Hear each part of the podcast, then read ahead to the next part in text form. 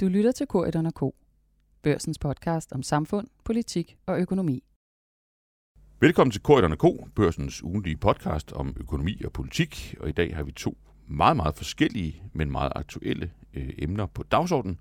Og det første handler om barsel, barselsårlov, og mere præcist mænds barselsårlov. Og det har været en, en meget varm sag øh, i de seneste dage. Er det for så vidt stadigvæk.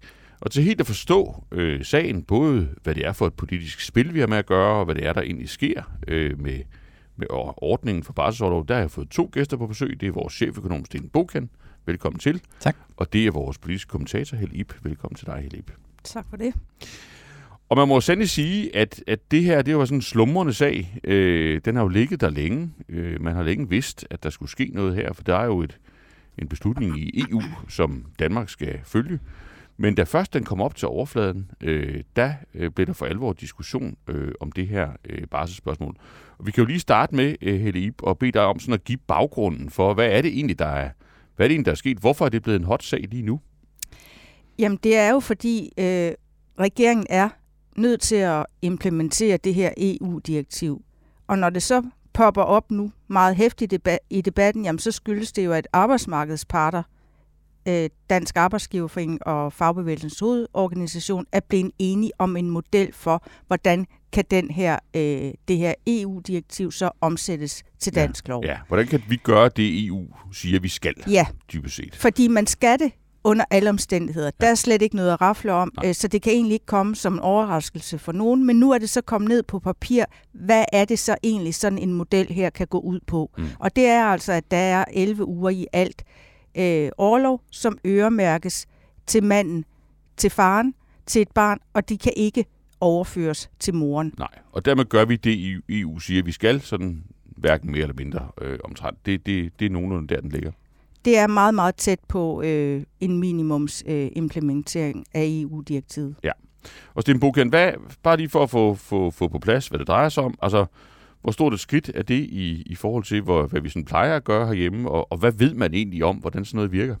Ja, man kan jo sige, det er jo et relativt stort skridt, i hvert fald i forhold til, hvad vi plejer at gøre. Så kan man jo altid diskutere, om man synes, at skridtet er stort nok. Det er en anden, anden snak. Mm. Men, men når vi kigger på, hvor meget barsel mor og, og far tager, øh, jamen så er der meget stor forskel, som det er i øjeblikket. Øh, det er sådan, at øh, kvinder øh, tager i gennemsnit øh, 280 dages barsel, mens mænd har 34 dages barsel. Mm. Øh, mænd har øget lidt, øh, hvor meget barsel de tager. Kvinder har mindsket lidt her hen over de seneste år, men forskellen er stadigvæk meget, meget stor. Mm.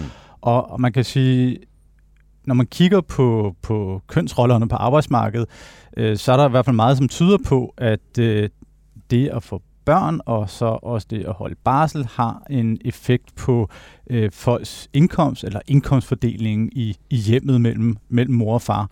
Mm. Øhm, og øh, der er analyser, der viser, at øh, det at få øh, et barn, jamen det kan forklare cirka øh, 80% af den indkomstforskel, der er mellem øh, mænd og kvinder. Så det er en relativt øh, stor ting. Det er så ikke alene et spørgsmål om at få øh, afholde barsel. Det er også et mm. spørgsmål om, hvem der nu tager sygedagene, hvem der måske øh, arbejder på deltid, hvem der øh, måske øh, henter tidligt øh, og alt sådan noget.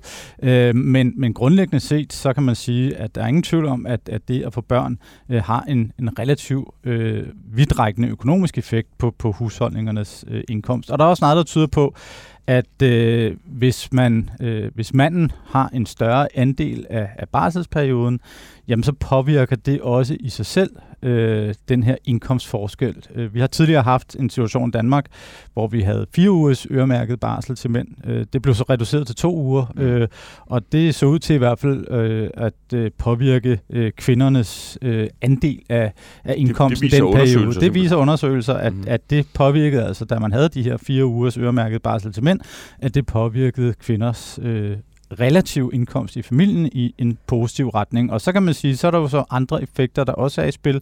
Det kan eksempelvis være, at øh, hvis man tager meget barsel, jamen så øh, er ens vej mod øh, ledelsestænderne øh, lidt sværere, øh, fordi man er øh, jo forholdsvis lang tid uden for arbejdsmarkedet, i hvert fald hvis man tager langtidsbarsel. Og, og derfor så er der sådan relativt mange øh, jeg skal sige, elementer, der peger i retning af, at øh, barsel og børn generelt øh, er med til at øh, give et øh, kønsopdelt arbejdsmarked. Øh, det er ikke sådan, at vi kan sige, at det kun skyldes barsel, men kombinationen af de to ting er et ret vigtigt element i at forstå, hvorfor at vi ikke har et uh, fuldstændig lige arbejdsmarked mellem kønnene uh, herhjemme. Og derfor så kan man sige, at uh, på den måde må man jo forvente, at det her kommer til at trække i den retning, men hvor stor effekten bliver, uh, når vi sådan kigger tilbage om en 5 eller 10 år, jamen der må vi sige, der er usikkerheden stadigvæk uh, forholdsvis stor, uh, fordi et er uh, den her type undersøgelser af marginale effekter, altså hvis man ændrer en lille smule, nu tager vi et ret stort skridt, og det er så mere uklart, hvordan det kommer mm. til at påvirke, men, men foretegnet er vi nok sådan forholdsvis sikre på. Ja, fordi er det ikke meget rimeligt at sige, altså nu skal vi lige prøve at komme rundt om, hvad det egentlig er for en, en sag det her, hvorfor det er en varm kartoffel, men er det ikke meget rimeligt at sige, Helib, at, at holdningerne har flyttet sig på det her øh, punkt, i hvert fald i dele af samfundet, fordi øh, opfattelsen i, i, i dele af erhvervslivet, blandt, også blandt økonomer som Schmidt og andre er jo blevet i stadig højere grad over de senere år, at, at vi har et stort ligestillingsproblem på, på arbejdsmarkedet, øh, og det her det er et af de håndtag, et af de få håndtag, som man med relativt altså høj sandsynlighed øh, tror kan, kan, kan flytte øh, på, på sagen. Helt klart, og mm. man har jo kunnet notere sig i debatten over de senere år, at der netop er øh, organisationer, øh, erhvervschefer, øh, andre, der er gået ud og sagt, jamen det kan godt være, at man allerhelst vil gå øh, frivillighedens vej hele vejen rundt, at man ikke bryder sig om øh, sådan nogle øh, mere tvangsprægede elementer, øh, mm. som i hvert fald nogen betragter øremærket overlov som. Øh, vi har også diskussion om øh, mulige kvindekvoter i bestyrelserne. Der har været øh, en, en sådan ret bred konsensus om, at de her hårde greb skulle man ikke gribe til. Mm. Øh, men når man så har studeret tallene, og det er jo det øh, fortalerne for at lave sådan en øremærket overlov øh, til fædre øh, fremhæver, jamen tallene dokumenterer simpelthen, at det går alt, alt for langsomt på alt for mange planer øh, med ligestilling i Danmark, og man derfor er nødt til strukturelt at skubbe på. Mm. Og der er det her altså et redskab, som flere af den grund øh, bakker op om. Ja, Men, fordi hvis man lige skal, lige skal øh, om man så må sige, have lidt større indsatser på bordet, så, så har jeg jo selv haft fornøjelsen af at, at smage på den her varme kartoffel og, og tilbage i, i torningtiden, øh, hvor forslaget også var oppe, var en del af, af regeringsgrundlaget for den regering, øh, været med til at tage det af bordet. Øh, jo ærligt øh, talt simpelthen af angst for den, den negative reaktion øh, fra, fra den del af befolkningen, og den del af, af, af forældrene øh, i, i Danmark, der vil, der vil få et økonomisk tab øh, på, på sådan et forslag som det her. Og jeg må jo personligt tilstå at have ændret holdning. Øh, nu har jeg jo heller ikke noget ansvar længere, så, så det er sådan lidt nemmere at, at ændre holdning. Men det virker som om, at det er et, et skifte, øh, der, øh, der også har bredt sig øh, mere generelt, om man så må sige, både i det politiske spektrum og i, i erhvervslivet. Fordi hvis vi lige kigger ind på Christiansborg, øh, hvordan stod brækkerne så der? Altså, øh, for regeringen er det jo en bunden opgave. Er det en opgave, altså er det en, en bunden opgave, de løser med glæde, eller, eller, eller, eller hvordan stiller det sig? Jeg synes, det er meget bemærkelsesværdigt, den måde øh, Socialdemokraterne eller regeringen har omfavnet det her øh, forslag fra parterne på. Mm. Jeg synes, det vidner om, at man er glad for eller tilfreds med, at der er nogen, der har løftet ansvaret lidt fra ministrenes skuldre. Jo vist, øh, Peter Hummelgaard, beskæftigelsesministeren, sagde, at der er fine takter i det her, det er positivt, parterne spiller ud. Men man er jo ikke rigtig gået i front øh, mm. med den her sag. Nej. Og jeg synes også, det var bemærkelsesværdigt på den socialdemokratiske kongres i Aalborg, hvor jeg selv var øh, for en uge siden, øh, og fuldt kongressen, at Mette Frederiksen, som ellers øh, som partiformand benytter næsten enhver lejlighed øh, til at fremhæve øh, aftaler, ikke mindst under corona og alt muligt andet, hvor arbejdsmarkedets parter står sammen øh, om at øh, løse nogle udfordringer.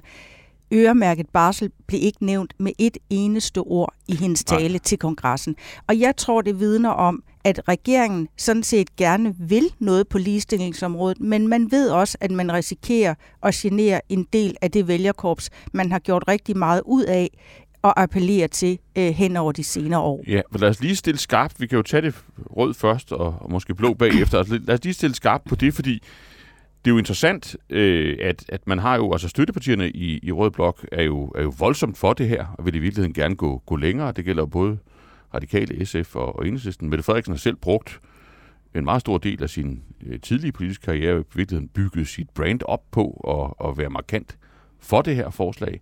Og når man så nu lige pludselig øh, tiger helt stille, og i virkeligheden bare gør det, der, der nogle gange er nødvendigt, og, og få arbejdsmarkedets parter til at hjælpe sig med at, og, og løfte opgaven stenbogen, altså hænger det så også sammen med, med, med noget privatøkonomisk? Altså, hvordan ser det ud for familiernes synspunkt, det her? Øh, altså, er der, er, der et, er der et tab for nogle familier, øh, eller, eller er det i virkeligheden kun et spørgsmål om, om værdier og symboler?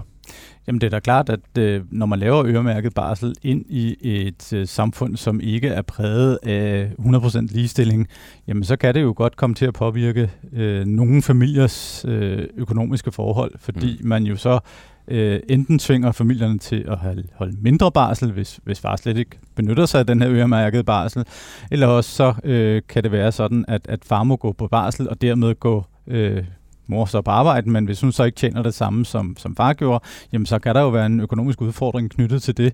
Øhm, og derfor så er det jo, vil der jo være nogle familier, som, som øh, føler, at det her er, er ubehageligt, men det er selvfølgelig et udtryk for, at vi jo ikke har et, et arbejdsmarked, hvor, hvor øh, mænd og kvinder står helt lige. Mm. Øh, fordi så kan man sige, hvis vi havde det, ja, så, så, så, ville det, så ville det jo være så at sige det samme, om det var manden eller, eller kvinden, der, der, øh, der øh, så at sige blev øh, tvunget til at være hjemme, og man skal jo så også huske på, at, at kvinden jo i det her setup jo har lige så meget øremærket bare som, manden, øh, og øh, jo generelt set nok øh, må forventes at tage væsentligt mere barsel end manden, også selv med den her øremærkede ordning. Mm. Øh, det er trods alt ikke, øh, øh hvad skal vi sige, halvparten. Det er bestemt ikke 50-50. Så, så på den måde, så, øh, så øh, er det der er ikke noget, der nødvendigvis vil være vanvittigt populært i, i alle familier. Øh, der vil være nogle familier, som synes, det er fantastisk, og andre, hvor, hvor det vil være mindre populært. Og øh, der skal man så også måske huske på, at alt det her med karriere, sti for kvinder og, og andet, jamen det er jo ikke noget, som er relevant i alle kontekster. Altså der er jo øh, både for mænd og kvinder øh, jo masser af arbejdspladser, hvor det med at skabe sig en karriere måske ikke fylder så meget, hvor det mere er, at man går på arbejde, og mm. øh, hvis der så er en lønforskel, jamen øh, så øh, kan det være noget, som i hvert fald i en periode kan, kan udfordre familiens øh, private økonomi. Så, så på den måde, så, så må vi bare ikke glemme, at, at det her, det er ikke nødvendigvis nemt for alle familier, men det betyder jo ikke nødvendigvis, at det ikke er det rigtige at gøre. Mm. Øh, men, men der er nogle familier, som ikke vil synes, det er fantastisk. Ja, Helge. Jeg vil bare sige, at udover at der er nogle, nogle holdninger, der måske har flyttet sig rundt omkring, ja. øh, så er der selvfølgelig også nogle økonomiske vilkår. Altså det forhold, at man i overenskomstaftalen på industriens område, så vidt jeg husker, var det i 20, faktisk fik mm. som en del af aftalen, at der er mulighed for øh, et par måneders øh, fuld løn, øh, også når far han tager overlov. Selvfølgelig betyder det noget. Ja. Øh, men det holdningsmæssige betyder jo også noget i den forstand, at det kan blive lidt mere legitimt for fædre at gå op og sige til deres arbejdsgiver, øh, nu er øh, kortene pakket på den her måde, det er nødvendigt, øh, ikke bare af hensyn til mit eget øh, forhold øh, til barnet og til mm. moren, men øh, den, de samlede overlovsmuligheder, øh, der er det simpelthen nødvendigt, at jeg også tager øh, de her to-tre måneder nu. Ja. Så, så altså et, et skisma imellem øh, samt forslagets virkning i forhold til sådan at flytte ligestillingen, og, og så på den ene side og på den anden side et, en, et, et forklaringsproblem i forhold til nogle problemer, nogle, nogle familier, der kan lide en, et, et vist økonomisk tab, en splittelse i, i, i den røde familie med et socialdemokrati, der, der er sådan lidt ømme over at, at, at tage det her øh, forslag på sig, og, og nogle støttepartier, der meget gerne vil prioritere ligestilling højst. Hvad så med Blå Blok, Helle Altså da, det var vel i virkeligheden der, det sprang helt i luften. Helt klart, og jeg synes også, at øh, den socialdemokratiske bevægelse ikke på helt samme måde som det, vi har oplevet i Venstre, mm. øh, kan øh, ses som udtryk for et, øh, et kæmpestort holdningsskifte. Mm. Altså man går ind på det her fordi man mere eller mindre er nødt til det. Mm. Og så er der lidt øh, divergerende holdninger til, hvor godt det egentlig er, og man har også øh, det der med hele tiden at henvise til det bedste arbejdsmarkedsparter, ja, men... og ikke EU ja. øh, øh, finder ud af det her. Ja. Så man lister det, sig frem? Ja, ja. Men, men det helt store øh, og holdningsmæssigt interessante skifte, synes jeg, det er det, vi har set i Venstre. Mm. Øh, hvor, hvor Carsten Lauritsen, gruppeformand, øh, kaster sig ind i et meget mere helhjertet øh, forsøg på at argumentere for, hvorfor det her er nødvendigt, hvorfor øh, det er en progressiv vej frem af mange af de årsager, der også har været nævnt løbende i ja. debatten. Og det er jo øh, nogle udtalelser, et forsvar, som fik øh, stort set resten af det blå Danmark øh, op på barrikaderne med øh, meget hårde angreb, øh, ikke bare øh, på regeringen, som jo er, er den, der som regering kommer til at skulle implementere den her lovgivning, men i særdeleshed også på Venstre, og man taler om øh, overgreb, øh, totalitær tankegang, øh, tvangsindgreb, øh, ja. overgreb på øh, familiernes frie ret, øh, indblanding fra øh, den store stat osv. Virkelig, virkelig hårde øh, værdipolitiske markeringer øh, over for Venstre. Og der er jo nok ikke nogen tvivl om, at en række af de andre blå partier jo også øh, kan læse øh, meningsmålinger, at skepsis over for øremærket øh, barselsårlov er mest udbredt blandt borgerlige vælgere, blandt mm. de blå partiers vælgere. Øh, og så ønsker man formentlig også at køre lidt på det der, øh, den oplevelse, mange måske også har haft øh, under corona, at øh, vi har at gøre med en en regering, der måske øh, kunne være øh, lidt for ivrig efter at regulere ned i mindste detalje mm. øh, til sidste karamelkast i folke eller i folkeskolen til alle mulige andre ting. Øh, hvordan skal vi opføre sig, opføre os øh, og agere i samfundet? øh, en stærk statsstyring, og der passer det her meget godt ind i fortællingen mm. om den der magtfuldkommenhed, som mange af de blå partier øh, gerne vil gå imod. Ja. Men hvis vi lige stiller skakbrækkerne op på, på, på det bræt, altså så var Carsten Lauritsen vel den eneste hvad kan man sige, centrale øh, midterpolitiker i Danmark, øh, der overhovedet argumenterede sådan øh, åbent og positivt for det her forslag. Øh, så han står i den ene ende af, af skakbrættet sammen med nogle repræsentanter fra erhvervslivet, der, der måske nok dukkede sig lige, da, da, da det for alvor blev, blev, blev, blev hit om ørerne på dem. Og så står vel alle de andre borgerlige partier, og, og måske halvdelen af Venstre, øh, og ser det her som et, et, et, et, et angreb på familiens frihed. Er det, er det nogen ja. sådan, det, det, det stiller sig? Ja, det er faktisk sådan, øh, billedet tegner sig øh, nu, og det har jo så yderligere ført øh, øh, til en, synes jeg, egentlig meget interessant diskussion om, jamen hvad er det så egentlig at være øh, borgerlig liberal mm. øh, i den økonomiske politik, fordi øh, det er jo meget let at sige, at øh, jamen, det her er noget, familierne selv må bestemme, og det er tvang. Øh, mm. men øh, der er jo så to ting at, at, at indvende mod det. Og for det første, som Carsten Lauritsen også selv har fremhævet, for det første er det jo sådan, at man har jo ikke øh, talt om, at det var tvang og overgreb, når der var øremærket overlov øh, til moren. Mm. Øh, der har den her diskussion ikke rigtig foldet sig ud. Og den anden ting er, øh, øh, om det ikke er et fuldstændig øh, legitimt øh, en legitim fremgangsmåde, når vi har at gøre med øh, statspenge, øh, mm. altså en overlov, øh, som har øh, statspenge i ryggen. Om det så ikke er en fuldstændig legitim politisk dagsorden at sige, jamen så vil vi også godt have lov til at påvirke øh, de strukturer, der er i samfundet, når vi sætter, mm. sender skattekroner den vej. Det er jo noget, øh, borgerlige regeringer ikke selv har afholdt sig fra øh, i tidens løb. Altså tag bare under lykkes regeringer, hvor man øh, indført noget om, hvis øh, familier i udsatte områder ikke vil sende deres børn i øh, i daginstitution, så de blev bedre til sproget, jamen så kunne vi trække i børnesjekken. Mm. Øh, tage hele spørgsmålet om øh, kontanthjælpssystemet, hvor man gør et meget stort nummer ud af, at det skal ikke være muligt for en øh, ikke-vestlig øh, indvandrer kvinde at tilrettelægge et liv, hvor hun går derhjemme og passer sine børn, men indretter ydelserne, sådan at hun bliver presset ud på arbejdsmarkedet.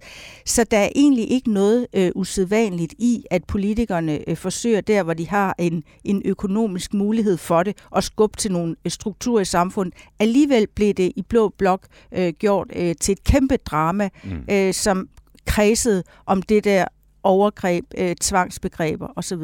Ja. Så lidt en ommøblering af, af sådan det politiske rum med, med Carsten Lauritsen, som den, der i virkeligheden argumenterer mest for, for synspunkter, der ellers ligger tættest på, på partier øh, på den anden side af, af midterstregen, og i dybt værdiopgør med, med andre borgerlige. Super interessant. Vi skal lige runde af med at forstå, hvad der sker nu. Øh, Helib, er det her så, øh, er det her så klappet og klart? Det er det meget snart, tror jeg. Det er det meget snart? Ja, altså regeringen har jo øh, et såkaldt implementeringsudvalg, der ser på teknikken, hvordan spiller øh, sådan nogle øh, nye love og øh, EU-regler sammen med dansk lovgivning og vores særlige model med arbejdsmarkedsparter mm. osv. Og så øh, Peter Hummelgaard, øh, beskæftigelsesministeren, som i øvrigt selv i oktober meget snart øh, mm. går på barsel, han vil så forsøge meget snart at lande en politisk aftale. Og øh, det er min klare opfattelse, at den aftale, regeringen har ganske vist ikke åbent selv spillet ud med eget udspil, men at det kommer til at ligge meget, meget tæt op af det, parterne er blevet enige om. Mm. Ja, støttepartierne vil godt have endnu flere uger. Øh, det kommer de ikke øh, igennem med. Øh, han kan, tror jeg, Hummelgaard regne med, at det her øh, forslag fra parterne nogenlunde bliver det, der bliver implementeret. Venstre kommer til at stemme for. De konservative øh, gør det muligvis også, øh, med, men dog med det der, når, jeg, når det ikke kan være anderledes. Øh, de er stadigvæk også øh, principielt imod det. Mm. Så der kommer flertal for en ordning. Øh, den skal så senest øh, træde i kraft øh, i august øh, 22, og så vil jeg også sige, så har øh, Danmark så også øh, trukket den øh, til sidste grænse. Det er jo øh, et EU-direktiv, der blev vedtaget helt tilbage i 19. Der var allerede i 17 diskussioner om det, så det kan ikke komme som en overraskelse for nogen. Mm. Men vi går nok frem til, til deadline for, øh, hvornår, øh, hvornår vi kan tillade os ja. at vente med at implementere øh, de her nye regler. Og så slutter vi med Sten Bogen. Hvor hurtigt virker det så? Altså fordi, sådan, hvis, hvis, hvis man sådan kigger på det, så, så minder det jo for mig lidt om, om andre øh, forslag, der, der er kontroversielle, svære, øh, der er værdimæssig splid, der er også en ulempe for nogle mennesker, øh, men når først de er vedtaget, så virker de hurtigt tænkt bare på rygerloven øh, og, og, og andre af den der type forslag, hvor man, når først man får plasteret af, så vender man sig til en, en, en ny virkelighed. Er det også økonomisk forventning? Vil vi se, vil vi se danske mænd holde 11 ugers barsel? Sådan som en form for norm inden for en kort årrække, eller er det, er det lige lovligt meget at, at, at forvente? Det må tiden jo vise. Det tror jeg er svært at sige med nogen grad af sikkerhed, men mm. man kan vel sige, at øh, vi kommer ikke op på 11 ugers barsel fra august næste år, når mm. øh, øh, det her direktiv er omsat i dansk lov. Sådan, sådan fungerer det jo ikke. Øh, der vil være en del familier, som øh, vælger at, at tage mindre barsel, mm. øh, altså hvor, hvor øh, faren ikke udnytter sin øremærkede barsel fuldt ud. Og det vil sige, at, øh, at effekten kommer ikke med det samme, men øh, der er ingen tvivl om, at når man laver den her slags store ændringer, øh, som hvad skal vi sige, påvirker ydelser, øh, så har det en ret klar effekt. Det, mm. det, det er vi ret sikre på. Øh, altså man kan jo sige, hvis man beslutter sig for at afskaffe kontanthjælpen i morgen, så vil det også have en meget, meget stor effekt mm. på arbejdsudbuddet. Der kan altså være rigtig gode argumenter for ikke at gøre det af mm. sociale årsager og mange andre ting, men man kan sige, at det skulle nok have en effekt, at folk vil, vil søge arbejde noget mere flittigt, hvis de simpelthen stod til ikke at have nogen indkomst overhovedet. Og tilsvarende kan man sige, når man øh, øremærker øh, så klart her, ja, så har det selvfølgelig en effekt, men nok ikke en til en fra den første dag. Der vil være en del mænd, som vælger at øh, ikke udnytte den øremærkede barsel, og derfor kan man sige, at set fra sådan et, et arbejdsmarkedsperspektiv, jamen så vil det jo være noget, som måske på den korte bane kommer til at øge arbejdsudbuddet en smule, fordi øh, familierne samlet set tager mindre barsel. Selvom de, det ikke er meningen. Selvom det egentlig ikke er det, der ja, er tiltænkt, yes. men, men man kan sige, det kan være en lille, en lille effekt, der, der så er, men ja, altså ikke en, en i sig selv ønsket effekt. Mm, jeg vil også bare sige, at jeg synes stadigvæk, det bliver enormt interessant at se reaktionerne, når det så øh, skal føres ud i livet. Fordi det er klart, Venstre har rigtig meget på spil som det eneste mm.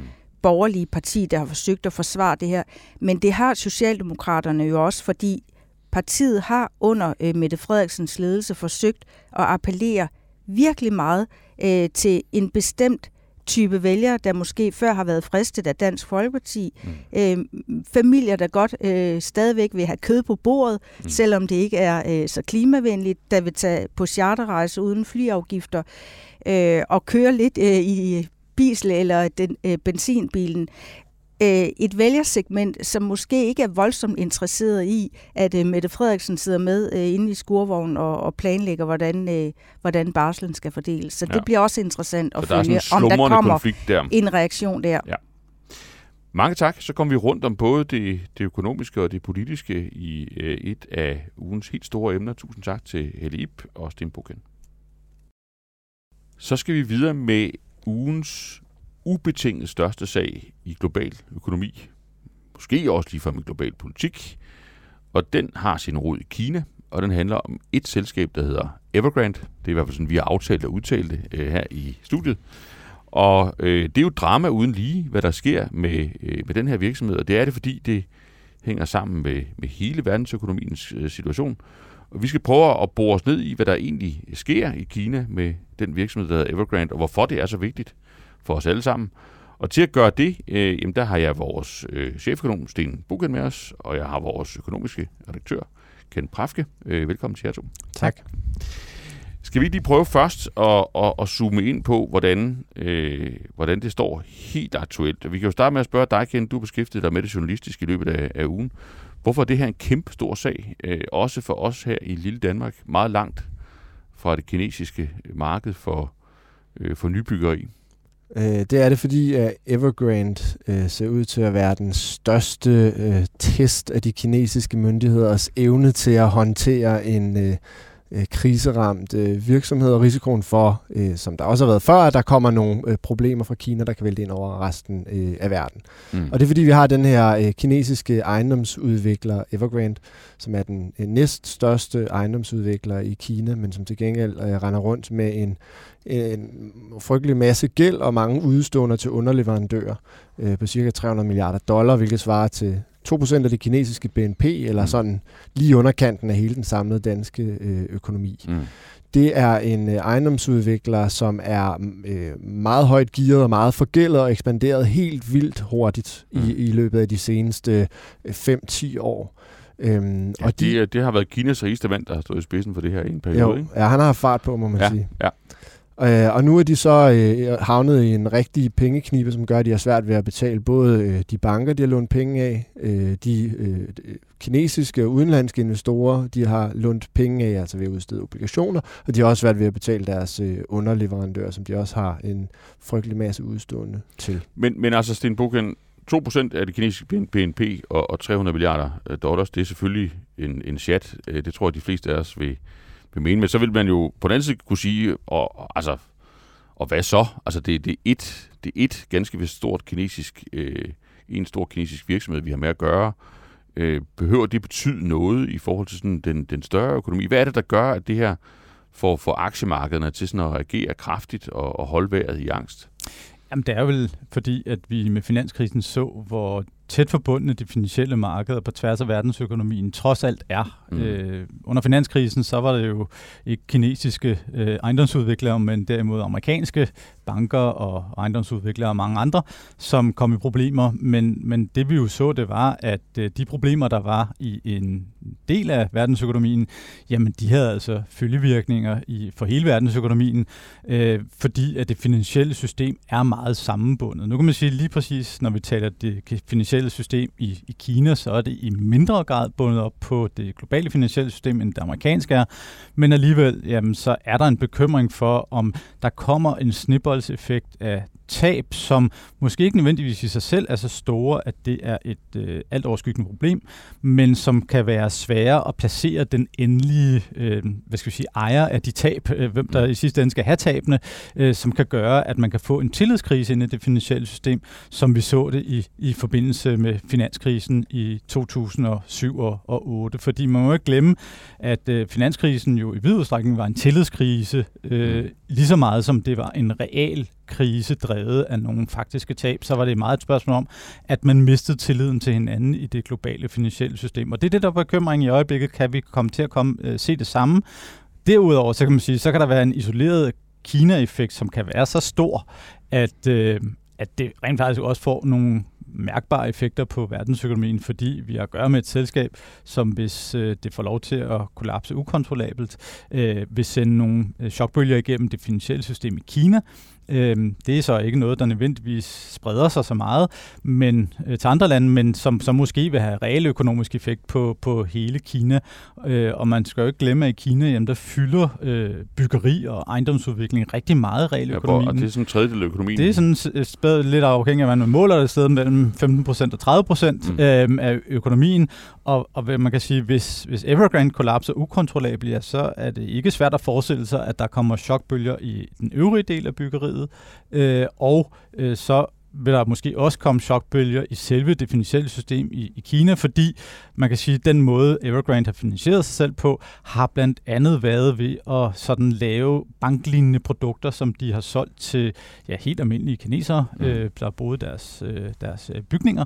Øhm, og øh, det kan man sige, hvis den slags øh, viser sig at kollapse, øh, jamen så kan det måske give en generel mistid til det finansielle system, og dermed en risiko for det, som man jo talte meget om tilbage i finanskrisen, nemlig bankruns, altså at, at opsparere hæver deres, mm. deres penge, ikke bare hos Evergrande, men måske også hos nogle af deres øh, nogle af de virksomheder, der ligner Evergrande i en eller anden grad. Og mm. det her såkaldte skyggebanksystem, som det her er udtryk for, øh, det er ret stort i Kina, mm. og øh, derfor så øh, kan man sige, så kan det godt have ret store effekter på den kinesiske økonomi, hvis, hvis den del af, af økonomien får lov til at, at, at, at, hvad skal vi sige, sejle i sin egen sø. Det er mm. ikke sikkert øh, der, vi kommer til, men det er det, der ligesom er, er risikoen, og derfor det er sådan en, et stort tema. Så i virkeligheden, altså to, altså øh, Evergrande er i virkeligheden den første brik øh, i, i noget, der kan, i virkeligheden kan være to, to dominoeffekter. Altså en, en global finansiel dominoeffekt, hvor, hvor vi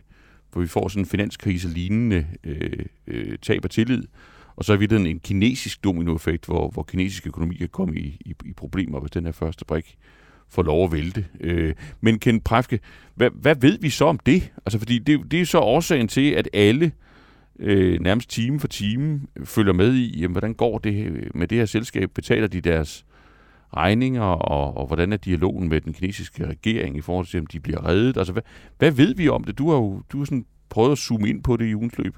Ja, det er, øh, øh, hvad skal man sige, der er, det er lidt som en af kilderne sagde til mig, som at gå i sådan en, to, en meget tæt tog. Man kan ikke helt se, hvad der er foran sig. Altså, Nej. Kina er ikke det nemmeste øh, land at, øh, at gennemskue. Lige nu øh, øh, samler meget opmærksomheden sig omkring den udenlandske gæld, som selskabet har, fordi det er der rimelig meget gennemsigtighed omkring. Evergrande mm. har cirka øh, 15 øh, milliarder dollar i obligationsgæld, som er udstedt i dollar. Mm. Øhm, og der er, ligger en øh, betaling øh, i denne uge, som øh, der er forlydende om, at de ikke har betalt, og der ligger også nogle betalinger igen i næste uge. Og det kan jo ligesom blive et, der får vi ligesom syn for sagen, hvor store de her pengeproblemer er, hvis de kan betale de renter, de skal på de mm. obligationer. Så det er den ene ting, som der er stor opmærksomhed om i øjeblikket. Den anden ting er, hvad gør Beijing? For som Sten han øh, sagde, så er øh, der er både det her med at få inddæmmet en potentielt øh, kinesisk finanskrise, men der er også det med at sørge for at holde hånden under et boligmarked, som er utrolig vigtigt øh, for kinesisk økonomi, men mm. hvor der også er rigtig mange kinesere, som har store opsparinger øh, gemt. Mm. Så derfor øh, har de ligesom også en, en, en dobbelt interesse i at holde styr på situationen. Men de kommer ikke bare og redder Evergrande, fordi de vil også gerne øh, statuere et eksempel, at når man har haft så meget fart på, som Evergrande har haft, og har lånt så mange penge, øh, og har øh, været så relativt øh, uansvarlige, som man i hvert fald godt kunne få det indtryk af, at de har været, øh, så skal man ikke bare tro, at Beijing kommer og redder den mm. med det samme. Nej. Og der er også forlydende om, at de øh, gør noget for at gøre sig klar til at forsøge at inddæmme det, men der er også spekulationer om, at man godt kan se, Evergrande får lov at gå, øh, gå konkurs i en eller anden form, og der så kommer en restrukturering af gælden, at man måske plukker nogle af, øh, af aktiverne ud af selskabet og, og lader fortsætte på en anden måde, eller sælger det til nogle andre øh, lidt mindre gældsatte ejendomsudviklere, mm. sådan så de huse, som nogle kinesere jo har eller lejligheder, som nogle kinesere har købt og betalt for, at de rent faktisk også bliver opført. Ja. Men nu har I begge to sammenlignet det her med, med finanskrisen, øh, og, og, og begge, jeg ved ikke, om I begge to har, men jeg tror, at Sten Bogen fik, fik nævnt Lehman Brothers, altså det, det amerikanske øh, bank, der fik lov at gå ned, altså hvor man valgte for den amerikanske regerings side, øh, da finanskrisen startede, at sige, at vi, øh, vi lader dem falde, altså vi redder dem, dem ikke. Hvor langt holder den parallel eller analogi? Altså er det her sådan en fuldstændig lignende situation? Altså mange har jo mange har jo efterfølgende sagt, at hvis den amerikanske regering dengang havde reddet øh, Lehman Brothers, så, så ville man måske have undgået øh, finanskrisen. Er, er det en fuldstændig lignende situation, vi står i nu, øh, og, og holder, holder parallellen til dengang? Øh, og hvad kan man egentlig lære af den, Sten Bogen? Jeg tror ikke, man kan sige, at det er en 100% en-til-en lignende situation, men man kan sige, at der er nogle, nogle fællestræk. Mm. Øh, Lehman Brothers var jo ikke starten på finanskrisen. Det var kulminationen på finanskrisen. Mm. Finanskrisen startede i 2006 med, med subprime-lån, der kom i problemer. Det begyndte at blive tydeligt i sommeren 2007, da vi havde de største, sådan, første større sådan, investeringsfonde, der øh, begyndte at bukke under. Og øh, i foråret 2008, det vil sige et halvt år før Lehman Brothers, jamen der gik en af de store investeringsbanker øh, øh, i øh, Bear Stearns, øh, ikke i betalingsstansning, men kom i en situation, hvor de var nødt til at blive reddet, hvis ikke, at, øh, hvad skal jeg sige, at, at der skulle starte en snibbold, der rullede. Mm. Men der valgte man så øh, fra politisk hold i, i USA at, at skubbe snibbolden videre. Mm. Øh, man reddede Bear Stearns, øh, man reddede så også efterfølgende øh, de to store realkreditinstitutter, Fannie Mae og Freddie Mac. Øh, men man kan sige, da man så nåede til midten midten af september og, og stod over for, for Lehman Brothers, jamen så var den politiske kapital i finanssektoren brugt op, og så lå man Lehman Brothers gå konkurs, øhm, øh, sådan fuldstændig ukontrolleret, og gav jo så chokbølger i det finansielle system.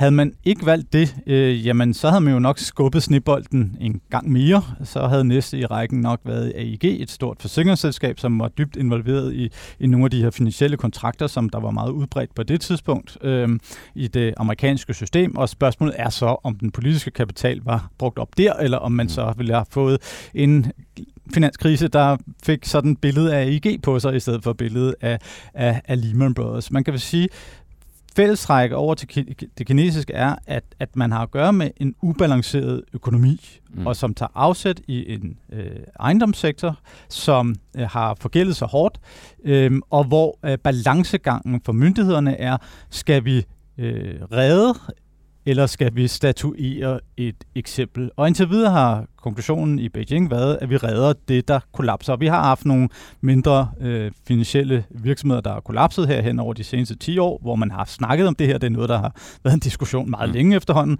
Mm. Øhm, men, men spørgsmålet er selvfølgelig, om vi nu er nået op i en størrelse, hvor politikerne ikke har lyst til at lege med, og måske også har lyst til at, at statuere et eksempel. Og det med at statuere et eksempel, kan i hvert fald, hvis man ikke øh, får det snikkereret øh, elegant, øh, godt give øh, nogle finansielle problemer, som man ikke nødvendigvis er 100% herover, som vi så i forbindelse med, med Lehman Brothers. Fordi der fik vi jo så øh, et par måneder globalt, hvor hele det finansielle system frøs til is, og det var jo ikke det, der var meningen. Øh, øh, det var jo ikke det sådan, ikke at, det, var ikke, det var ikke det, man øh, tænkte, da man lå Lehman Brothers gå konkurs. Man tænkte, at man havde at gøre med en størrelsesorden, som kunne håndteres.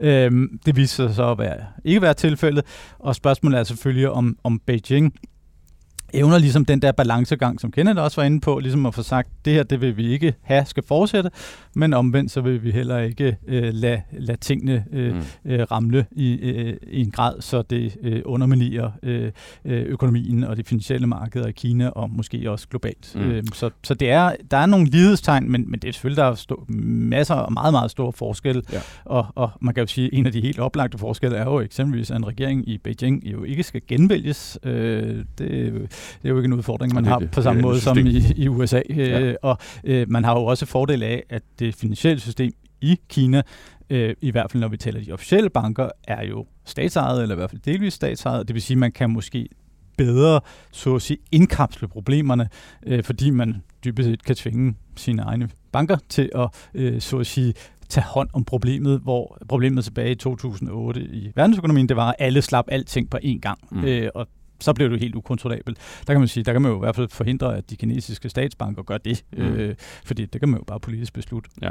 Men, men Ken Parfum, hvis vi lige holder fast i, i, i lighederne, som, som Sten øh, be, beskriver dem, så virker det jo som om, hvis man sådan forsigtigt skal fortolke, hvad du siger, Sten, at, at jamen et af spørgsmålet om, hvorvidt man vælger at, at redde Evergrande øh, eller ej, eller om man måske mest sandsynligt øh, finder en eller anden hybrid løsning, hvor man statuerer et eksempel, forsøger at snikkerere det, uden at det sådan giver de her smitteeffekter i økonomien.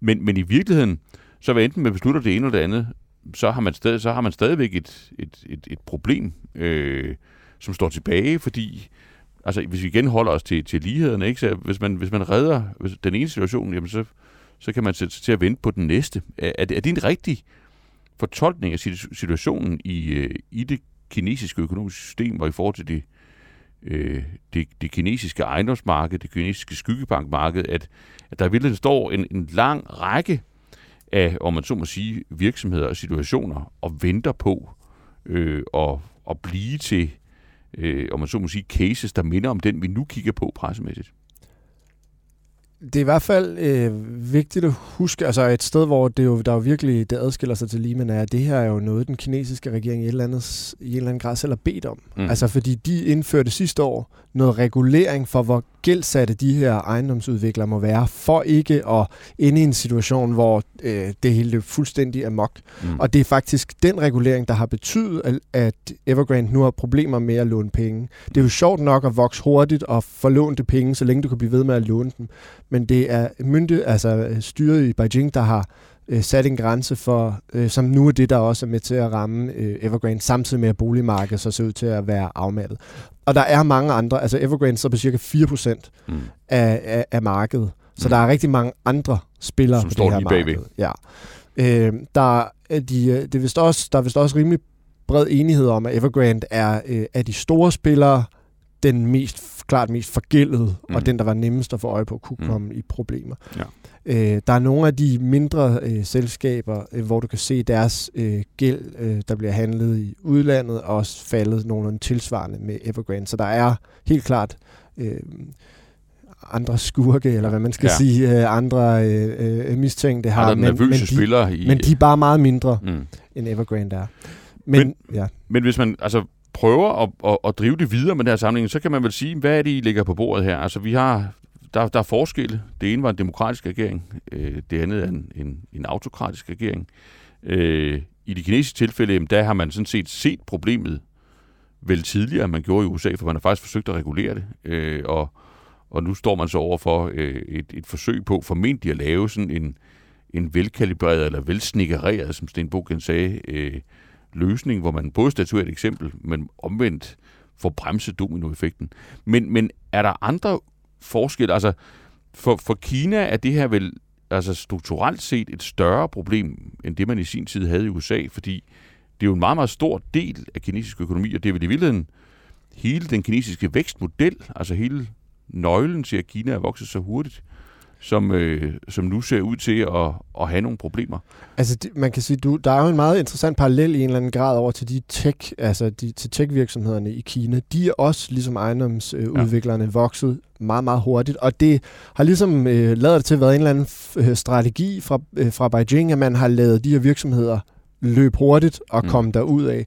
Og så er man så, øh, både når det handler om ejendomsudviklerne, og når det handler om de store teknologivirksomheder, på et eller andet tidspunkt indset, at øh, det kan godt være, at vi også kunne prøve at få en lille smule styr på, øh, hvad der sker. Så har man indført noget regulering, mm. som både har ramt de her teknologivirksomheder, men som blandt andet har kunne aflæses på deres aktiekurs øh, er faldet. Der har været en masse skriveri om det. Mm. Man har indført noget regulering, som nu også rammer de her ejendomsudviklere, udviklere har været med til at presse Evergrande derud, hvor det nu er øh, på alles læber, og vi spekulerer over konsekvenserne. Mm øh, af det. Så det er jo i hvert fald på de her to områder ret tydeligt, at øh, myndighederne i Beijing prøver, altså er gået fra det her med at give los og lade virksomhederne løbe afsted til at prøve at få lidt mere øh, kontrol over det. Ja, men Sten Bogen, hvis nu man hvis nu man kigger sådan ind i, i, i det kommunistiske øh, kommunistpartis politbyrå, øh, hvor, hvor du helt sikkert har en, en fornemmelse af diskussionerne.